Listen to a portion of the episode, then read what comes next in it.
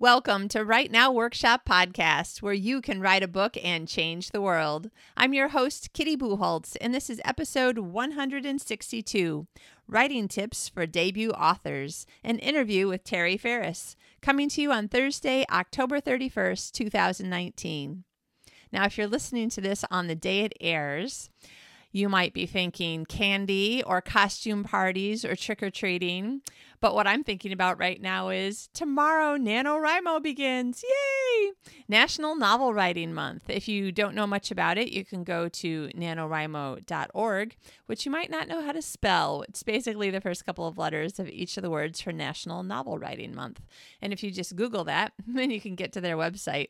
And when you see the one that says nanowrimo.org, you'll be like, yep, that's the one. So, I just got back from a weekend in Paris where I got to see our really good friends from Australia. Yeah, I'm from the United States, living in Sweden, flew to Paris to see our friends from Australia where they were vacationing. It's a small world, isn't it? anyway, we had a fantastic time. I saw um, this uh, amazing little girl that I haven't seen since she was about two, and I loved her then, and I love her now. And I got to finally meet her five year old sister, and oh my goodness, we had so much fun, and we ate so much, and we talked so much, and we laughed so much. And after the girls were busy doing other things, we drank a lot too French wine. It was quite delicious. So we had a very relaxing, fun weekend, feeling loved and loving our friends, and it was fabulous. I love I love times like that when you can just spend with people that you're so comfortable with and you have such a history with, you know?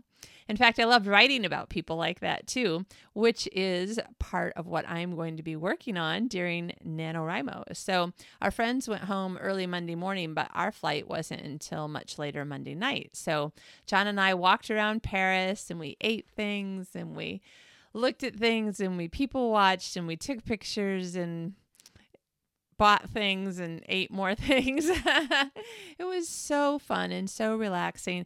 And we spent a good part of our walking around. In fact, I think we were, yes, we were. We were actually in the um, the big open space that is the Louvre, like not inside the building. Of course, I wanted to go in again, but the day is just um, not long enough to do every single thing. So we, we just decided that we wanted to walk around the garden area again. And so we were talking about, uh, you know, what are our writing goals for this next month and for the next year, and how are we going to accomplish them? What are we going to do to become better writers every year and um, get more writing done, but more quality writing done? It was, I love walking and talking and having these conversations. It happens probably once or twice a year, and it's one of my favorite th- times. um, so, NaNoWriMo. Don't feel like you have to either do this thing the way that it was organized, which was to write 50,000 words in one month, which comes out to just under 1,700 words a day, or if you don't work on weekends, a little closer to 2,000 words a day. Um, John's going to be editing, I think, during the. You know what? Nope, we changed that when we were walking around. Um, he is going to uh, harness the energy of you know a few hundred thousand people around the planet all writing at the same time and he is going to write something new. He already has some novellas that he had in mind anyway. He they've pretty much been all plotted out for a while. He just hasn't had the time to write them yet. And what he's supposed to be doing is editing, but he's like, "No, I'm to use all the positive energy and, you know, go, go, go of Nano get some more writing done. And then um, this whole next year is probably going to be doing a ton of editing. He has so many first drafts because it's his favorite part. His favorite part is writing the story. He doesn't really like editing that much. But um, just because other people are doing a whole lot of first draft writing doesn't mean you do. I've many times used the energy of all these people and all this hurrying and all of the just the positive energy. I love it um, to do editing because editing was the thing that I really had to do. So, you know, do it however you want to do it or don't do it at all. But I have to say that um, if you go sign up and you make some friends and then follow each other and see what everybody else's word count is, there have been many, many times when at the end of a day I was like, okay, that's enough. I'm done for today. And then I'll go look at my friends' word counts. And if they're within 500 words over mine, I'm like, okay, I could write 600 more words so there's you know friendly competition that keeps you going going going um, stuff like that. It's kind of awesome basically. And of course if you do manage to get 50000 new words written and um, and you send it into the little word checker thing and then you get the certificate thing um, you know it's all digital but it's also all free, so keep that in mind too. Um, though, of course, it does have a lot of costs involved, and um, they would love it if everybody donated $10 for the month, which I think is ridiculously reasonable for the amount of. Um, things that you get out of it. You get a weekly email from, you know, some famous author giving you a pep talk and um, yeah, there's just a lot of really great positive energy going. So if you haven't done it or you haven't done it for a while, and I don't do it every year either, uh, give it some thought because I I like anything that will give me more positive energy to get more writing done, more writing done faster, um, and then I just have to balance off. Um, like the quality of the writing against um, the speed, and that's an individual decision for everybody. So I'll leave that up to your own thoughts and uh, how you prefer to do your writing. Um, I will say that the first year was it the first year? I think it was the first or second year that I did it.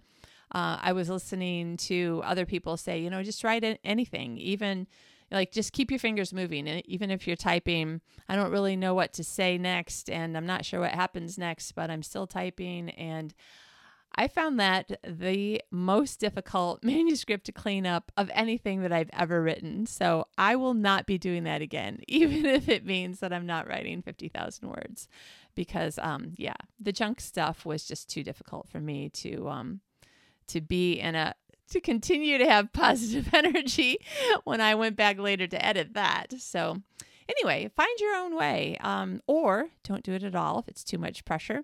But don't think of it as pressure. Think of it as fun and positive energy. And um, if you're on there, you can friend me if you want. I can't remember if um, if it's just as easy as searching for a name and and clicking uh, add as buddy or something like that.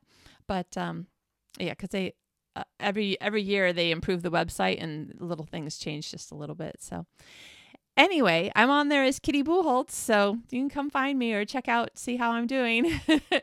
oh, now I'm nervous because now I just told you to go check it out. Ah. But um, yeah, there's also a lot of gamification which is to say that like after a certain number of days of writing in a row you get a little badge that says you wrote this many days in a row. And after a certain word count you get a badge. And there's a lot of badges you can earn very quickly to keep your momentum up in the very beginning. And then it takes a little longer you know between badges um, which is good because you know by then you've really kind of gotten into it. So Anyway, lots to talk about Nano because it happens tomorrow and I'm excited. A lot of people are excited. I hope you're excited. Whether you're doing it or not, I hope that you are excited about your writing, excited about where you're going with it and what you're doing with it, and um, and sitting down and, and getting some words in today or some plotting or some brainstorming in today. In the meantime, we have a great interview with Tari Faris, and she is a debut author who's been writing for 10 years. So she has spent a lot of time improving her writing, improving it some more, improving it some more, and then got an agent, got a book deal, a book came out. Yay! So she's got some tips too on what she did and how things worked for her. So I hope that you find that encouraging and um, and motivational. And she's just plain fun. So I think you'll really enjoy the interview. Meanwhile, I will keep on doing the weekly podcast and writing 50,000 words in November. So we will see you next week and we can talk about word counts if you want. All right, have an excellent day. Happy writing. And here's Tari. Today's guest is Tari Faris. Tari has been writing fiction for more than 10 years. A member of American Christian Fiction Writers and My Book Therapy, she works for My Book Therapy and writes for the learnhowtowriteanovel.com website. and is also a 2017 Genesis Award winner. She has an MDiv from Asbury Theological Seminary and lives in the Phoenix, Arizona area with her husband and their three children. Although she lives in the Southwest now, she lived in a small town in Michigan for 25 years. Welcome, Tari. Hi, thank you so much for having me today. Absolutely. First of all, when I opened up your book and in the very first paragraph it said something about February in Michigan, I was like, oh, I already love this book because I'm from Michigan too. That's awesome. What part of Michigan are you from? Okay, so for anybody who's watching on YouTube, people from Michigan hold up the palm of their right hand because this is the shape of Michigan. It's actually going to look exactly opposite on YouTube because of the the way the video gets flipped around. But so I'm from Traverse City, which is near the top okay. of the Pinky. Yeah. yeah, which of course you know because people, if you're looking at Michigan, your uh, your imaginary town is yes. from near the base of the pinky and the outside right. of the hand, right? Yes, yes. And absolutely. then where are you from? Like uh, I'm pretty sure I know, but I'm actually from the center palm down middle, right near right. Jackson. Yeah. A small town called Spring Arbor is where I grew up. So, so weird thing. Didn't I read in your um, press release that your parents also like lived their lives in Spring Arbor? Yes, they actually both. Um, I think my mom moved there in junior high, and my dad moved there when he was five, and so and both. So both of my grandparents all lived there. So when I moved back, it's very much that small town. that Everybody knew my parents. I have aunt and uncles in town the big joke was you never say anything to a Thompson because they could be related to the person you're talking to in town. yeah, you have to be careful yeah. what you're talking about because they might be related to them. Right. Well, and the reason why I'm laughing is because my parents and and my grandpa owned a hotel, a motel in Spring Arbor for oh. Some years, which means that my parents and your parents might have known each other. They probably did. Isn't that crazy? That is. That is hilarious. I love small towns. I it's love very Michigan. small town. One part time, somebody said that there was a, a, company there, and I was like, no, that company's not in Spring Arbor. They're like, oh, it's probably a part of the town you don't know about. I'm like, it's a mile long, so I'm pretty sure I walked the entire town. yeah, exactly. Uh, yeah, I think it would be difficult to um, I mean, Traverse City is bigger. It's like 15,000. And, and of course, that's the other funny thing is that, you know, you and I being from genuinely small towns, but now you live in a big city. I live in a big city. Have you had conversations with people where they're like, yeah, I'm from a small town too. It's like only 50,000. And I just burst out laughing. I was just like, we had to have pregnancies in order for our town to get up to 2,000 yeah, it's it is funny. I remember the day I realized that Jackson, um, which is right near, that wasn't a big city. It was just, I mean, it is considered a city, but it's not a big city. And I said something about, oh, the big city of Jackson. People looked at me like, I think it's got like fifty thousand, maybe six, you know, maybe closer to seven. I don't know. I know, I yeah. don't know, somewhere around there. But it's not like I moved to Gilbert and here in Phoenix, it's like they all just bleed one from one city into the next. And yeah, and Gilbert's just constantly been on the growth. So it's had like, yeah, it's yeah. been gone from like 10,000 to like 200,000 in 20 years. Oh my so, gosh. Yeah. yeah it, it kind of blew up. So that's the other funny thing that you and I have in common is that I also lived in Phoenix. what part of Phoenix did you? Um, so first we moved to the part where all the prostitutes and drug dealers lived because we didn't know that that's where everybody was. Uh, so we lived um, in between Thomas and McDowell on 48th Street. Okay. Yeah. So at the time, I don't know if it's gotten any more cleaned up, but every time we um, go visit like the godchildren or something, drive by our old streets and go, eh, it doesn't really look that much better. I don't know. and uh, after the first um, let's see, I don't think the guy actually died, but there was like an almost murder. And we're like, okay, hmm. regardless of the fact that we think that we can't afford anything else, we need to not live here anymore. And so we moved to Ahwatukee and lived okay. also still on 48th Street, but um, in between, oh, I want to say it was like, um, I can picture it in my head and you'll know exactly where it is. But it was near, I think it was near Ahwatukee Boulevard. There's two you know how the streets are all one mile apart? Yep. I love that. This is the best thing. I know. It's like playing Battleship. You always know where your people people are. Yes, exactly. So we were um, two of those mile streets up from that um, big long mall that actually is, I think, the beginning of Chandler. Um, okay. Yeah. Yeah. Like yeah. there was a bookstore. I think there still might be still one Barnes and Noble left there. Yeah, we have a lot. Actually, we have a lot of Barnes and Nobles in our area. Oh, that's awesome. I have two actually pretty close to within a couple miles of my house. I have two big, maybe three. Nice. Yeah, we actually have.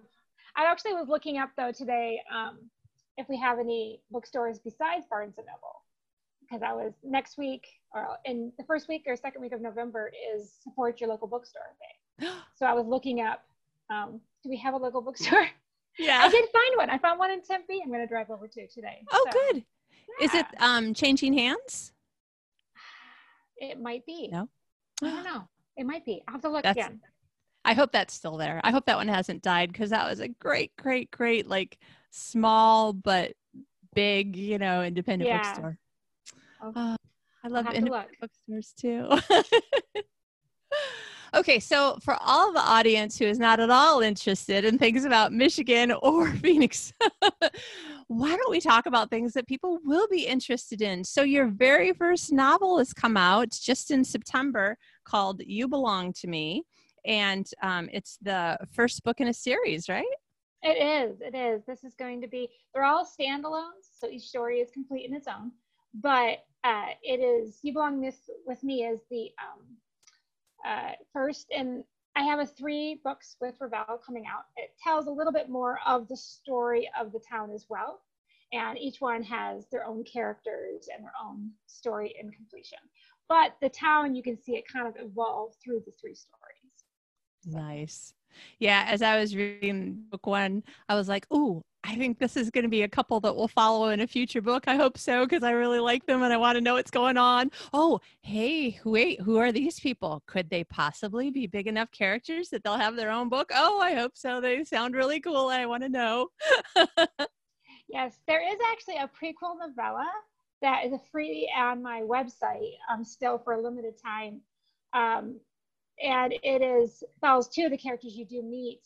Um, and you when you meet them in uh, the very end of the book, they're already together, and they make a few references. Um, but the, that's it's called their names are Grant and Caroline, and they actually met in a prequel that kind of did introduce the town. I did that as a, a newsletter, kind of a builder prequel right. giveaway. So that's yeah. still available through the month of November on my website. All right. So if you're listening and it's still no later than November 30th, 2019? Yes. And then I will move it to Amazon, but that it does have a sample of, the, of You Belong With Me in it too. So um, awesome. Yeah. So cool. Okay, so I was thinking um, two things. Uh, first, let's talk a little bit more about your book and the yeah, writing and, and stuff like that. Um, but then also, let's when we swing back around out of that, and we're talking about um, more um, writing business stuff. Uh, talk, tell us, you know, how things are going with the, you know the newsletter freebie sign up. Not everybody has one. Uh, people have probably heard about it, but may not know, you know, entirely what it is, or you know, people who are successfully building their list that way. So, but let's talk about that more later too. But first, okay. we'll talk about the book. Okay, sounds great. All right. So basically, I guess kind of start where you feel like starting. Um, okay. It's set in Michigan, which is it why is I was excited. it is set in Michigan, and it's a very small town. Actually, the streets are all named after the streets of Michigan and Spring Arbor, where I grew up. I chose the street names, um, but it's not laid out like Spring Arbor is at all. But uh, it's Hannah uh, is the main uh, heroine is Hannah, and she uh, is a realtor, but she's not very good at selling houses because she loves each house individually and wants to find just the perfect buyer for them. And you don't always get to buy the perfect buyer; you just get to buy a buyer. And sometimes when it's an old house, that buyer wants to tear it down, and she hates that. So she's really struggling against wanting to sell houses and yet wanting to restore the history, keep the history of the town. Uh, her best friend Luke it has uh, purchased the uh, well, he's in a rent to own contract with uh, a house and one of the historical houses, and he is fixing it up. He's kind of a he's very quiet. He's I wouldn't call him a recluse, but he's very much just an introvert, very quiet, easygoing. And she's trying to get him to help her when she realizes she wants to. Uh, she wants to get the whole town behind a contest to earn some to win a grant to invest more in the town she's trying to get him on board and he's a little reluctant because she always comes up with these big ideas in his life and always ends up causing problems in his life but they are good friends from their childhood. Um, they are, uh, and they almost got together in high school, but they did not. And then this is, they've just been best friends, but they have uh, stronger feelings for each other that come finally come to surface in this book. So um, it was actually kind of inspired in some ways. The romance was by my husband and I, although we didn't know each other as children. Uh, he grew up in California. We were, uh, we actually met at, we met at my sister's wedding, but then reconnected at a, uh, um, a seminary at, and we were just really good friends for a long time, um, like a year and a half before we actually considered dating. And it was just that whole friendship to slowly evolve into a, a deeper uh, affection. So that was kind of fun to write it that way. So nice. Um, yeah, it's been fun. And then it has follows two romances, which actually all my books in this series will do. They have a main romance and then a subplot romance. I just, I always enjoy that when I'm reading because uh, I just feel like it's if one romance is not going the way you want it, maybe the other romance is. Right, right. so it's like, oh wow, this is so. Um, so yeah, I, I, it's again, it was this first book I wrote. Oh, I wrote it in 2012, I think, and then I've been just polishing and revising and learning about writing and being patient, being patient. I think yeah, I gave it to my uh, agent in uh, 2012, and just that patience of waiting for that right door to open. And I guess that's always tell the writers one thing is I would say, you know, it, just be ready for patience. Just be ready for wherever that journey. Some people and some people it goes really fast. They write that yeah. book and the right it connects right in the right market and with the right publisher and they quickly have a contract. And it did not. I was it was the seven years of pursuing publication before I actually saw a contract. And wow. um, now for me it was perfect timing with the ages of my children and everything that's going on and really i'm so glad because i was able to polish it up each uh, each time i was able to run it through give a little bit more polishing a little bit more understanding as i've grown in my writing. Yeah. Um, but it, so it does it was good perfect timing but it was a long time and a lot of times it did not feel like perfect timing. It felt like a long time. Yeah yeah. Oh i can imagine. So you you had the you got the agent by querying them with this book? No uh, i actually got the agent i had, had a connection with her um, before i had actually uh, had a, small connection with her uh, she had seen it she had seen my my first book i wrote which was not this book and i she had seen had saw read that a little bit of it and said that when you uh, rewrite because i said well i realized i read it wrong I didn't really know what I was doing when I wrote this book. Yeah. I, my main characters didn't have goals. Imagine that. And yeah. um, so she said, Well, I like her voice. So when she writes this new book, have her submit it to me. So that's what I did. And so I, I submitted it to her. And then uh, I also was at a conference uh, and going before uh, editors. And one editor said, Well, I really like your voice. I like uh, this concept, but if I don't like it, it's because I don't think this works in the plot. And so he got back to me right away, which means he really was considering it because he got back to me within a month. And he says, I, am not interested, which means he didn't like this part of the plot, which I thought, well, probably doesn't work. That part doesn't work that You know, I mean, I know it's not just one person's opinion, but it was a pretty big thing. He said, I just don't think this works in the market. Yeah. So I, it was Hannah's goals and stuff. So I, that's when I made her, okay, I'm going to make her a realtor. And she loved, she always loved the historical and she always loved all these things. But I just I'm like, okay, how could I bring that out? And so I ended up kind of making her a realtor and changing her goals. And it really did help the story to pop and come alive. And so that was exciting. Excellent. All right. Well, that's definitely a good tip for people listening, right? Yeah. Yeah. It was patience and and listen i mean i had to be really willing to grow and listen and throw things away that i loved because right. it wasn't working so and i think that's probably the hardest part too do you think that um do you think that it was difficult to see the parts that weren't working because you loved them? Or do you think that as you were learning you were able to then see them and then it was just hard but knowing that you had to cut things and change things? Um i think both. Uh, it's a funny thing was is my the opening scene of the prequel novella is actually was the opening scene of this book. Oh. And I finally decided it just wasn't working because people did not find her it just because of the, it, the situation they did not find the heroine likable during that scene. Now it works in the prequel because it's a different setup. It's not the same uh, this guy i've always known in my life. Um, and but anyway when i pulled that out so many people were like oh i love that scene so much. It's hard to say goodbye. I'm like i know i do too. And which is funny because then i actually the prequel came because i was like what scene would this work in i love this scene so much what kind of a situation would this work in? And it's a it's actually a breakup scene. It's pretty funny. And wow. and so I had to figure out what kind of a story would it be, would it work in? And then I just kind of that's how the story unfolded.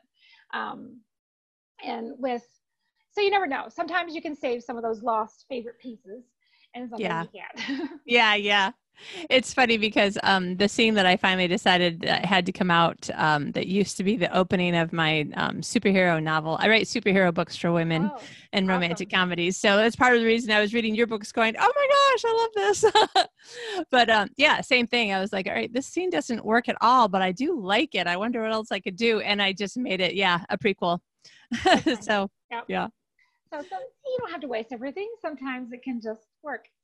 Yeah. Uh, and I also wrote, I ended up having to write uh, Hannah and Luke's backstory, like what really happened in high school, because it just seemed so vague.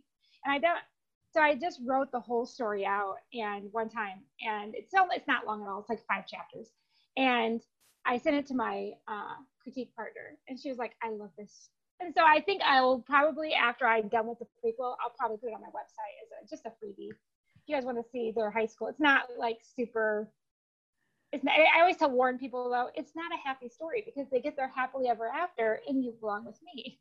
Yeah. If I was happy, we wouldn't need this book. That's right. so. Oh, that's awesome. And that's another great tip for people too. Like I I have a file that's the things I've cut, but I don't just I just don't hit the delete button because right. you never know if something is going to be a long section. You may have readers later who are like, "Yes, I got to read this other thing on the website, even though it was." You know, I mean, I'm one of those people who watches uh, the the bloopers and the gag reels in particular, yeah. but also mm-hmm. cut scenes and stuff on DVDs. Yeah. Yep. People like it. Yeah, they do. So yeah, I, I've tried to pull some of those that I'm like, oh, this is a good scene, but it just doesn't work. So I'll yeah. this off. Or yeah, it's always good to nothing wasted. Nice. So, um, so did you say seven years? Seven years from yeah, when I started pursuing publication with this novel till it actually saw a contract, and then it was another. I was a year before the book came out. So sure, right, right. Okay, so uh, help our listeners to know like what did you do that you think is good advice? What did you do that you're like don't do this. Don't copy what i did here. Um, like what sorts of things might you be able to encourage people with this possibly long journey? Yeah uh, one is to really uh, find a community of learning. Um, for me and i work and i ended up I ended up in, getting involved with my book therapy to the point that now I work for them. But I love it because I feel like the way Susan May Warren teaches is so hands-on. It's so um, like her her books on writing were the first ones that I could just fly through. It made so much sense to me. She uses a lot of not movies to explain points.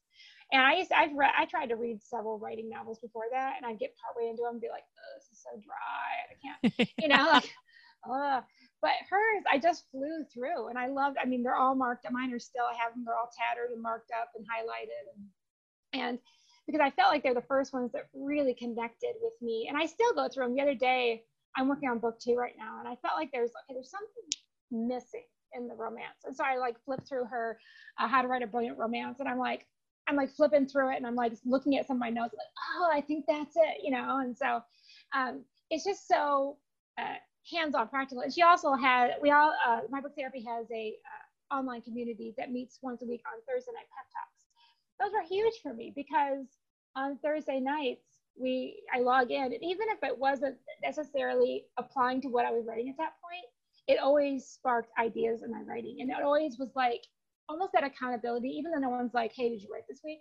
It was like, see, I'm, I'm getting writing done. Hey, look, you know, I'm going to spend this time with writers and as doing so kind of kept me moving forward. Plus, you know, there's things I realized I need to add in um, like oh one of them was uh, the pillars uh, there's this i can't give away anything but there's this song in the end of the book and uh, that came that was that was probably on the third revision that it was the idea that uh, that she has uh, susie talks about the four pillars of a novel and that idea that um, just really feel like not all is lost you know i mean like the, when there's redemption there's there's certain things in a novel that you can't necessarily uh, fix but you can show some healing in the midst of the brokenness and so uh, there's a lot of those things I was like, oh, I could just, I, and people love that point. And people have talked to me, be like, this is such a powerful scene, Terry. And I was like, and I'm like, well, good. That didn't even make it into the fourth time. And people love, and people love Otis, uh, which is this hippo that mysteriously moves around town. And he actually was the very last version of the book. Just before he got picked up, picked up by contract, he was the last thing I added. And that was because of a class I took at ACFW, which I highly recommend as well, um, being involved with. And I took a class from Liz Johnson about just how to make your setting a character. And I was like, you know, that's really what I need to do with heritage because especially in this first book, we I just really talk about like it's run down, it needs to be fixed up. And I wanted I didn't want people to be like, why do people live there? It sounds terrible. Yeah so I wanted to give it some likable aspects that people are like, oh my word, what a cute town. So yeah. they could kind of have some of that feel that Hannah has without it seeming, you know, like so just these little things. So we have this mysterious brass hippo that nobody knows how it. And you will, people always ask, will we find out? You do find out how it moves, but not until book three.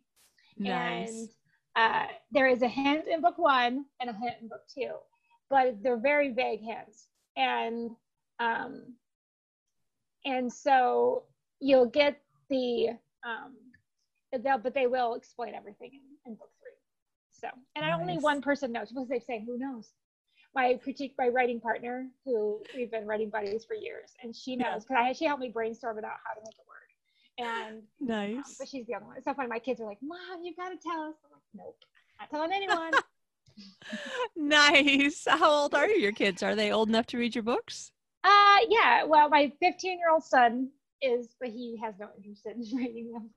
But my, I have a 12 year old daughter, and she is love. She's just getting into that, reading more grown up books, and and I feel like they're, you know, they're obviously clean, so I'm like, she she enjoys them. And then my son, who's 10, wants to know, but he doesn't want to read the book.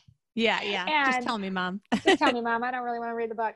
But actually, my daughter uh, and my my daughter the names come from my daughter and my nieces because my niece hannah a few years ago when i was writing a book my first book before she said why doesn't Tari name any of her characters hannah and i said how about this next time i write a book i'll name her hannah well that ended up being the first version of you belong with me and her best friend at the time was janie so that's where i get janie from and then the second book is my niece libby it's, it's her name is, is the the main character. And then her best friend is a subplot, which growing up, one of her good friends was named Olivia. So that's where Olivia gets the subplot. And then the third book is my niece Leah. And Leah, um, one of her good friends is, uh, well, I can't tell you the subplot is yet. Well, right. Yeah. Yeah. Because it, it gives a little bit away. So, yeah. Um, but yes, Fun. Leah will come back. Nice. Oh, that's just got to make your, your, the kids in your life like so excited. Yes, and my daughter Danielle and my niece Ellie do get books, but they're novellas that are going to come between books. Nice. So, um, Danielle's book will come between book two and three, and then Ellie, I'm hoping will be at the at the end, kind of a ending novella. And, Very cool. Yeah. All right. Well, that's a good segue into the business side of things. So let's talk a little bit about um, the novellas in between. Um, how are they being published? What what was your decision? I mean, I, am pretty sure I know the answer to to uh, to the why are you doing it, but um, and also you know then we'll segue into the uh, newsletter and why you give a piece away and how how you think that's been working for you, particularly as an author that even though you've been writing for a long time, this is actually your first published novel. So why don't we talk about that a little bit? Yeah, absolutely. Uh, I came up uh, first had the idea. My agent threw out the idea to me about having a prequel novella um, years ago, when I first gave it to her, and I was thinking, oh, I don't know, because it, all the story starts with Hannah, so I can't imagine what I would possibly do. Um, and so I just kind of was like, oh, okay, I'll think about it. Well, then when I was writing my first version of the second book, which is what been trying to finish right now, uh, it also these characters appeared, and I'm like, oh, that'd make a great first story. And so uh, I said, okay, I am going to do that. I'm going to take it and do it a prequel novella. And I ended up doing that. Now, when I pitched it, uh, the series, I did pitch it with the prequel novella. And I said, you know, I gave them this option. When they went to the contract, I said, do you want this? And they said, no. And then I asked, I had my agent really push to be able to have two novellas written into the contract. So basically, a lot of times they'll say, you know, you can't write anything while you're under contract with us until the con- you've fulfilled your contract. Right. So I had uh, two novellas written into the contracts that I could release independently, uh, novella length, 60,000 words or less. And so um, that wow, 60,000, that's very generous word count. Uh, yeah, I think it, yeah, it's, it's under, under short novel. You know, I yeah, think it's right. anything short novel and below. And so um, mine, I think the novella I've been giving away is 45,000. Uh, so it's a, it's a hefty novella. It's, yeah.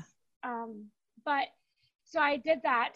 Uh, and they were excited to kind of see what I could do with it. They said it's just not there, and they weren't against it. They were actually excited. They just didn't want to. Um, they just said that's not where that not really where they go, but they thought yeah. I could do a lot with it. And I actually have been able to. Um, I've had over 1,200 signups, and I have a couple more pushes I'm going to do before I pull it down, and at the end of November. And this is just allowed really to introduce a lot, get a lot of audience that wouldn't necessarily want us to take a chance on a new author. Yeah. Um, it tells a story and then it does include the first chapter of You Belong With Me. So it kind of gets to introduce you to these characters. You do meet Hannah and Luke in the novella. You also meet uh, Olivia. Actually, you see Olivia and Nate in a tiny bit of what's been going on you oh. see their first interaction because you have like in this book you're like what is up with those two right and obviously you get a lot of answers in book two um, but you see that their first couple interactions happen in the novella um, you see uh, let's see who else you meet you do actually meet the heroine from book three in the All novella. Right. and so she um, she ends up leaving town at the end of it but she will come back obviously for the third book and yeah. um, so it's it just allowed me to kind of introduce the town, introduce these friends, um, and uh, people just really did respond to it well. Uh, I've had a lot of positive, and I think that's a big thing is people have to when you're considering doing this is I did give give it my best. Um, I put as much effort into it as I would uh, a full novel, and I put as much effort into it as I would something that was going to go under contract. I yeah. paid to have it professionally edited. And uh, I would, I just put a lot of effort into that to make it, I wanted people to get the best representation of my writing. And I didn't want to give them a, because I have read prequel novellas before or a novella by an author that I was like, oh, I'll try this author out. And I get something free. And it, it's not, I could, it may have not been their best work, but it did kind of, it kind of soured me because I was like, well, this is a, this is okay, but I'm not necessarily going to go on and pay for something. Now, right. I, I so I just wanted to make sure if I gave them something, I wanted to be a representation of my writing, so mm. that they would say, oh, especially being, you know, and, and it's different for different authors. If you have a if you have an audience of 30,000 who are used to yours and they you just try to get more email signups so they already know you're writing, that's different. Yeah. Me, yeah. they had, I was I was a nobody. They have no idea my my writing. So I need to make that splash as big as I can yeah. and say, "Hey, I'd like to introduce myself. This is how I write." And are you interested? And so, but uh, again, my publisher was great with, me. I asked them if I could put include the whole first chapter in the back of the book. Absolutely. Oh, so um, I have moved it over to Amazon, um, but it's still free at my website. I mainly did that because uh, I was having people put up some reviews who have read it, so that when I finally move it solely on Amazon, it already has some reviews. It already has some right. momentum. Uh, yeah and because eventually I'll, I'll, probably move it to uh, Kindle Unlimited, which gives yeah. it a little bit more of a reach. Again, I'm hoping to reach a different audience that I've reached up to that point. And yeah. I think that's my goal with this first book is just to continue to use it to reach further and big uh, different audiences so that it, they can then point to my my full novel. Nice, so, nice. Yeah. Now, um, as someone who writes and reads romantic comedy, um, my my want the way that I want to describe your book is romantic comedy. I'm sure that probably that's not the way that Revell necessarily advertises it, but what do you call it? I don't know. I always tell people it's inspirational romance with a touch of humor because I always, I will say, I get very intimidated by the word romantic comedy because I don't want people to be read it and be like, that's not funny. Oh, because honestly, I don't think of it as funny. I just think I don't think I write funny. I think Hannah's a funny character, and so she just naturally is funny. But I'm like, well, what if somebody writes it and they don't find Hannah funny? They're going to be like, this is why is this romantic comedy? This isn't funny. And I'm like, oh. So I honestly didn't even think I wrote funny until people started describing, like, oh, Tari, you write. Your writing's hilarious. I'm like, uh, is it though? Yeah. Yeah. so, well, and the thing is, is that um, it's the kind of hilarious that, like, when everybody is trying to be serious, you're just laughing at how ridiculous you know this or that yeah. is is happening um just things like the the ice cream and i think that was chapter one or two so i'm yeah. not really giving anything away yeah. you know but like she's really upset she's eating all the ice cream in her bowl he gets the ice cream out of the freezer again hands it to her again she puts more in her bowl i just think it's funny it's funny that he knows her that well and yeah. it's funny that she's just like like like you or me or you know yeah yeah I would say it's true. Now I will I do think there's a little bit less humor in the second book, only because I feel like the characters are just less funny people. Does that make sense? Yeah. They're just much more of a serious person where Hannah's much more and I don't know, just kind of yeah. like you say, kind of a mess and he knows her and they're just a hilarious together.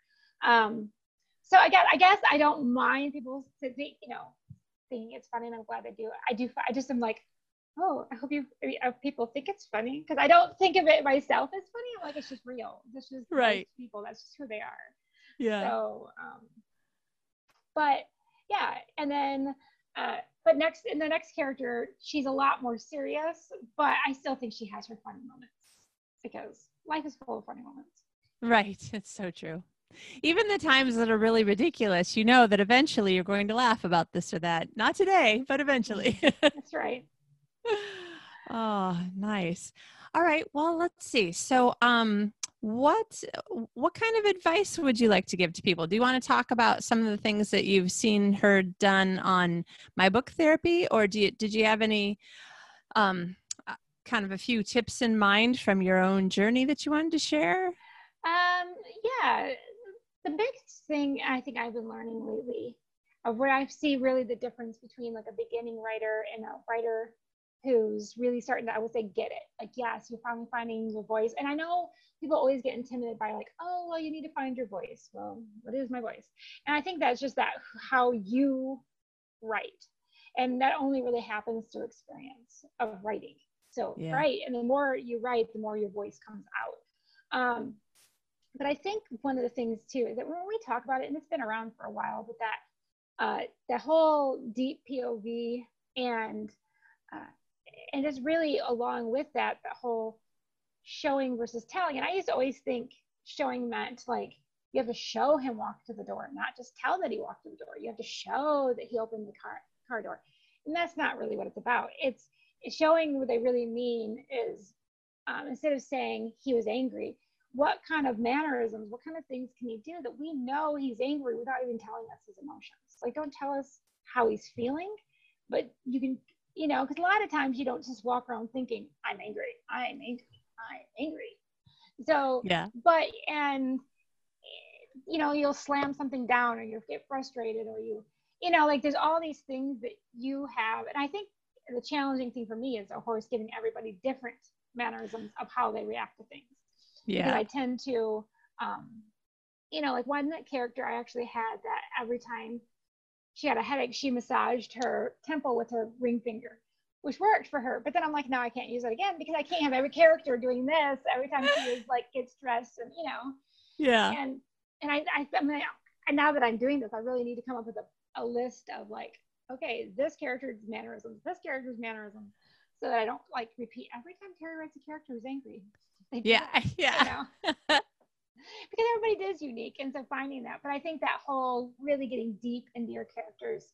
Uh, I was looking at some uh, uh, writers, a writing sample yesterday from a writer who was asking me to look over it, and um, I could see like some of her growth through because it was a longer sample through her writing. But in the beginning, you know, just a lot of wanting to overtell, wanting uh, tell emotions, tell backstory. They just feel like you need to tell your audience all these things.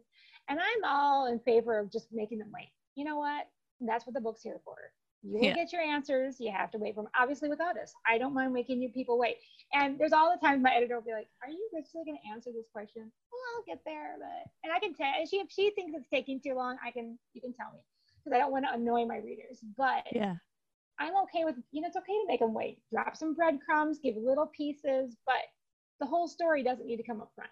You know, right. we don't often think, you know, you look at somebody and you're like, I'm remembering now about the day that you took me on a picnic. And we sat and da da da, and you said this to me, and everything changed in my world because, you know, I mean, like, very rarely do you think through the entire, you know, when you but try to stay really, you have snippets of, you know, I thought of that day, you know, like when I saw him that the day whatever flashed in my mind if you're speaking if you're doing first person but anyway have that idea versus the drop a breadcrumb of saying you know she thought of it but then it was gone because that's how quickly people think of something and then later on give the opportunity to hear the whole story but there's ways you can just weave it in and just stay really in their point of view you know with emotions with um, you know the stories, backstories. I always want to overtell too. And I will tell people all the time, I am not exempt from this because I will try to help people. And I'm like, I'm not exempt from this. I all the time will tell too much, or even in description, uh, you if you're really in deep point of view, you tell only really what they're going to notice. So we don't necessarily need to know everything in the room. What are they noticing and why? Like what would be? And so like my guys do not notice a lot of design and color because my husband does not notice. Like I could we could walk through a room and I'd be like, what color is the couch? He'd be like, there's a couch. Right. I didn't sit on it, so why do I need to know there was a couch? You know? So right. I try to really think how would this person see the room and what would they notice and why and walk through things with them and not just list not just dump description because i i as a reader tend to skim over dumps of description so yeah. how do you weave it in to make it feel natural to the reader without so, yeah. I always felt like I was bad at description, but I actually, that's one thing a lot of people have said with my book. They're like, oh, I love the way you weave in description. And I really thought of, I, I tried to nail it, analyze, analyze, analyze, analyze, there you go, how, um, but a lot of that I realized is I, instead of doing a big section of description, I would just put little bits here and there of what the, um, the character was experiencing in that moment. Yeah. So I feel like as we're moving more, the writing moves more and more to a deeper point of view. Um, I feel like that's really kind of on trend. What what publishers are looking for. Yeah, um, yeah. There's those ways that you can look for that. And also, um, to not be concerned that your first draft is going to have too much of a whole bunch of things and not yes. enough of a whole bunch of things. Yes. That's okay. Yes. It's first draft. yes. I always say my first draft is draft usually for me is 90% dialogue. In fact, um, I just, because I guess that's how I see the scene. And everybody sees it differently. But for me, I'm walking into a conversation and I feel like I'm just writing down everything I'm hearing. Then I have to step back and be like, read the conversation. Now I can look around the room now that I know what's being said and what's actually happening. What are they doing? How are they acting? What's going on? Once in a while, I'll have mannerisms right up front that I know, but a lot of times they all get added in later as I step back and I feel like now I'm going to watch the movie I listen to it and I'm going to watch it. And I, that's just, everybody has their own way of writing. And that's just kind of how I end up writing layers. However, I was working on one of my edits yesterday and I was not careful enough. And I realized something I submitted and then my, I got back from my editor actually had the words, um, Olivia does something. Oh. and I had it in parentheses because I wanted to give her an action, but I was just doing the dialogue and I was like, oops, Forgot to change that one. yeah. and that's why we're all really glad that we have editors. oh my gosh. As an aside, I was listening to um I don't know if you uh, read uh, urban fantasy, but Jim Butcher's Harry Dresden um, books, the, the Dresden Files, my all-time favorite series ever. There's like 17 books in the series right now, and um, so I've read them, and I'm listening to the audiobooks as well, just because it's really fun. And the actor who does the narrating is just a brilliant audiobook narrator. Um, he's from uh, Buffy. Did you watch Buffy? Uh, I saw episodes, but I didn't see all of it. Yeah, yeah, James Marsters. So anyway, he's really, really good at, particularly at narrating these books. I have no idea what else he does, but he's brilliant. And um, and John and I were listening to book four. I remember exactly in the car, and then this really weird thing kind of, and we just looked at each other because you're like, is that really? For some reason, it just sounds funny. And then because we looked at each other, we're like, should we just rewind that a little bit? And we realized that what we had listened to was he said the line and then he realized that he had said something wrong and then he swore and then he kind of said it again the proper way. But it actually sounds like the book the way he did it and we're like oh my gosh that was like a total blooper that nobody caught because it just sounds That's in character. so funny it was great. And then we got to meet the author and say, So, in audiobook four, this happens. and he thought it was pretty funny too. So, that's really funny. Uh, you can't catch everything, you but that's why everything. Have... I actually had one person send me a letter and said, I'd like you to know I read your book and I didn't find any errors. Okay. well, thank like you. Did you like the book? yeah, yeah. so oh, that's funny. Yeah. Nice. Um, so what about series? Like what are your thoughts on writing a series and like any tips now that you're, you know, well into book two? Um, what are your, what are the frustrations that you're finding that are unexpected or the things that are going better than expected? Um, one thing that's going I like I mean, like I said, one thing that's actually surprising to me, I should say, I love the series. I love connecting characters. I love being able to weave them in and out.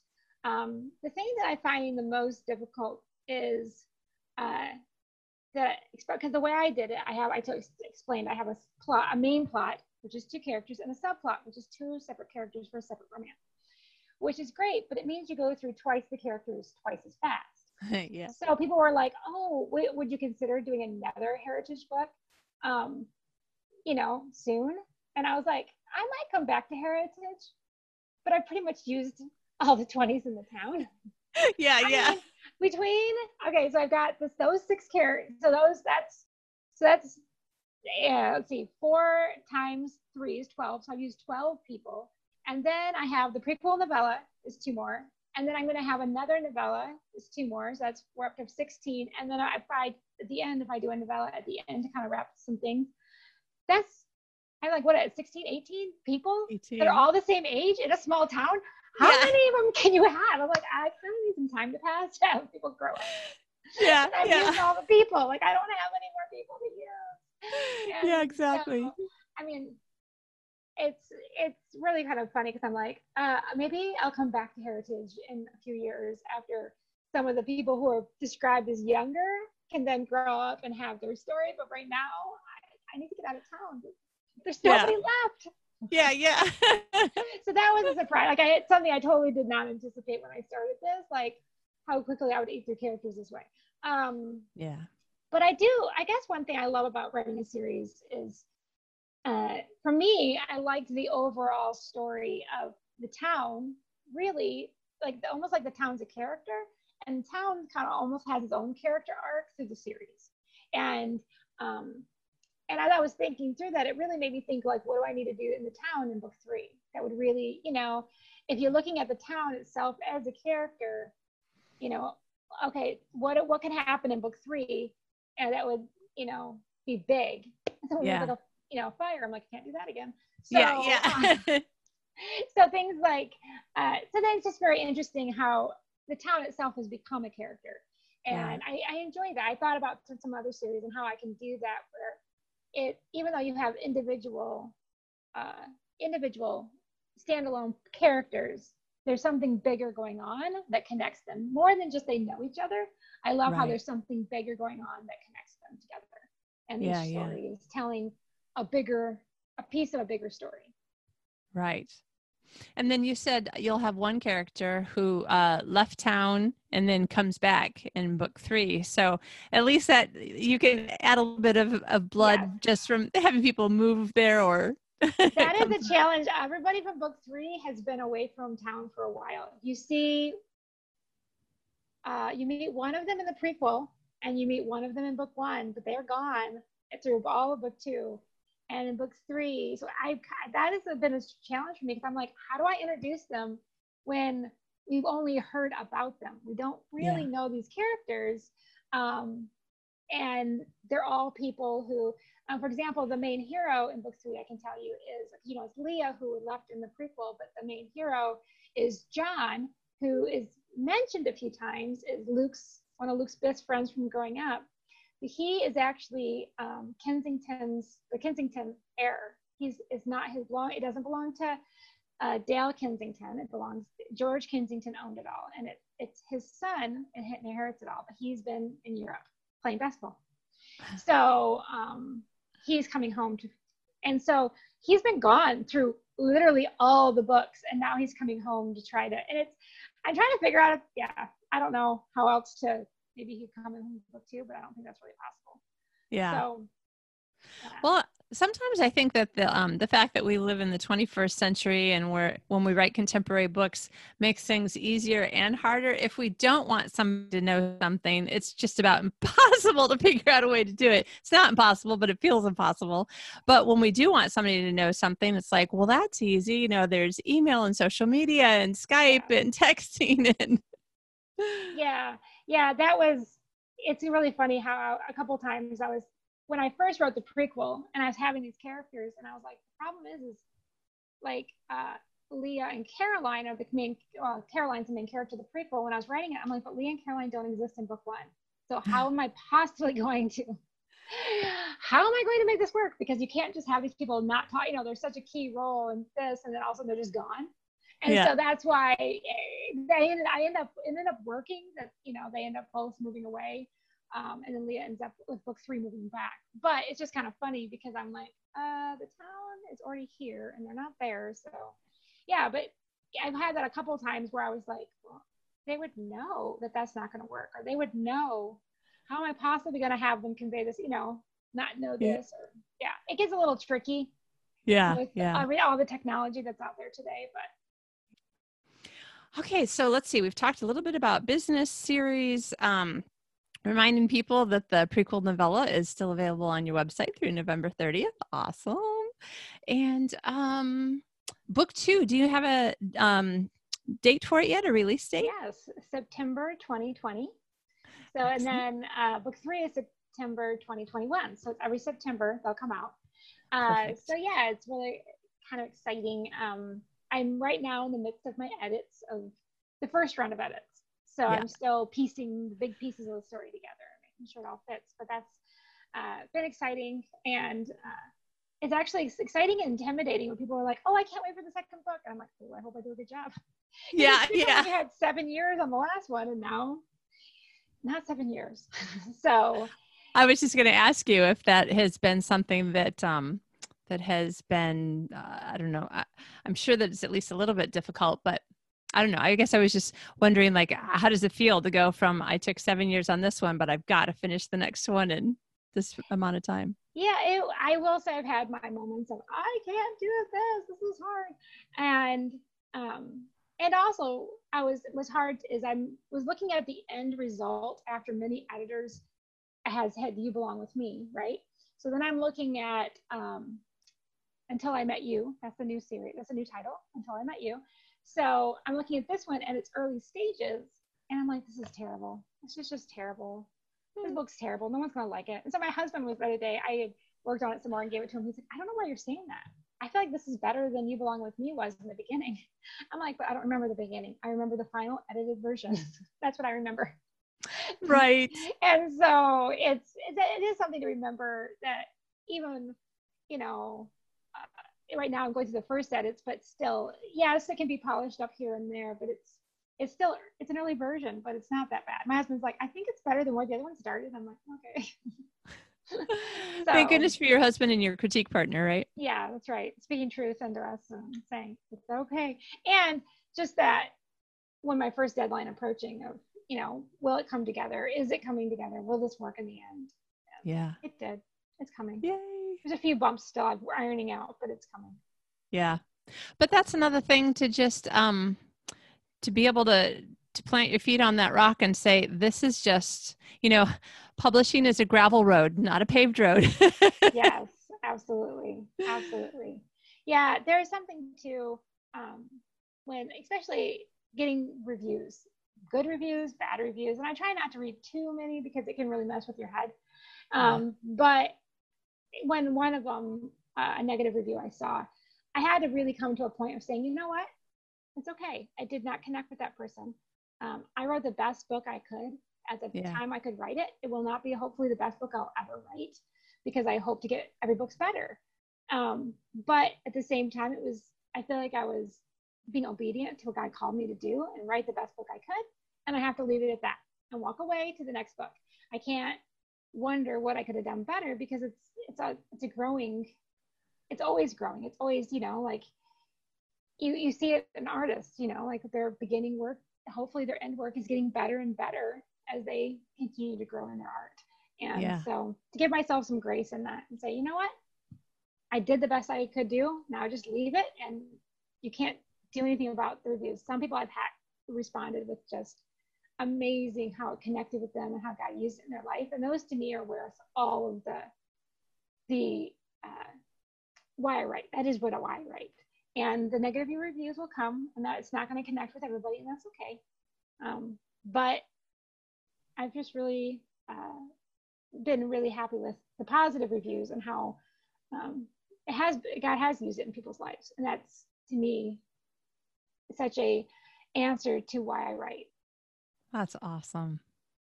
That is awesome. Oh wow. Okay. that I love having um I love having things in every episode that are encouraging and motivating and inspiring and I just think that like we could just wrap up the whole interview with that nugget and be like, yeah, that's it. why do you write? And I'm I'm I'm finding moments that I've succeeded in the why and that's good. Mm-hmm. That's really good. Awesome. Well, listen, I think that everybody who likes romance, sweet romance, um, who likes romance, it has a little bit of humor. I'm going to be careful not to say romantic comedy because I don't want to put too much pressure on you, but I think that they should go read your book because Oh, I am really enjoying it. I haven't been able to finish it yet, but um, but I I will always remember it as the book that I started reading when I was in Paris. So I just am glad to know my book has traveled farther than I have. I want to go to Paris. So I hey, my know, right? Get to go to Paris. Yeah. and it's so funny because, you know, it's a it's a 2-hour flight from here. So from Traverse City a 2-hour flight is like um well Detroit's an hour from Traverse Yeah. City on the plane. So what would it be? Like past past Ohio, maybe Louisville, Kentucky or something. Right. So on the one hand, it's like not that far. On the other hand, even I, when I'm sitting there like eating eating a croissant in Paris, I'm like, I'm eating a croissant in Paris. It's so weird. Just, Uh, don't know if to Paris. That's right. That's right. Maybe I'll write. But the thing is, is that all of my books are also set in Michigan. So it's just funny because, like, going to another country or a beautiful city or something, the only thing that it does for me is think, oh, what other kinds of people might come to my little town in Michigan, you know? That's right. Yes. Awesome. And do you think that you'll always write in Michigan? I've been wanting to ask you that question. I just forgot. Um, probably I don't know. I'm throwing out different ideas. I actually would love to my next series be uh, in a different part of the country. I don't know what part of the country yet. Um, Not necessarily where you live now. I don't know. I have a hard time. I like the small town atmosphere, and that's not here. Yeah. Yeah.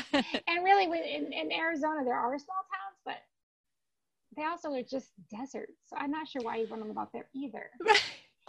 So, you know, like you see these really small towns where there's like no trees. I'm like, oh, honey, at least we don't live there. You know, like Yeah. I don't love the desert, but yeah like when i visited tombstone i'm like this is super duper cool but like i wouldn't want to live here but Right. obviously i mean people do so there must be somebody and so I don't want to Right, offend I- anyone else. But yeah, everybody has their area, and I do. I miss the big trees. I miss the green.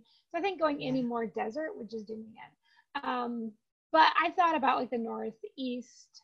I mean northwest. I thought about, I would like kind of in my mind where I would like the next series. I would like to have just something different and farther, and then like they maybe even have well. So my I don't know. I have an idea to actually take a character from Heritage and then move them that direction. Oh, I So like even though they're, they're not they're not the same series or not, but that they have this connection that yeah, um so I kind of thought about that. So I need it far I wanted it far enough away that it's not like they just kind of walked over from the next town. yeah, because I yeah, don't yeah. want- I don't want them always showing up. You know what I mean? Like I, I mean yes, this I like this connection, but I don't I don't need these characters to keep wandering every 10 minutes into town because I just get it's complicated. It is harder this second book to bring every I can't bring everybody that was in the first book into this book. I can't. Yeah. There's just too many people because I have Yeah. to introduce new characters and I can't have a million of the last characters in there. You know what I'm saying? So and different people know different people. So for example, Lucy, who's Hannah's aunt, plays a big role in the first book. And we see her in the second book, but just barely because the main character, Libby, would not know her. You know what I mean? Yeah. She knows of her, but she doesn't really have that connection with her Yeah.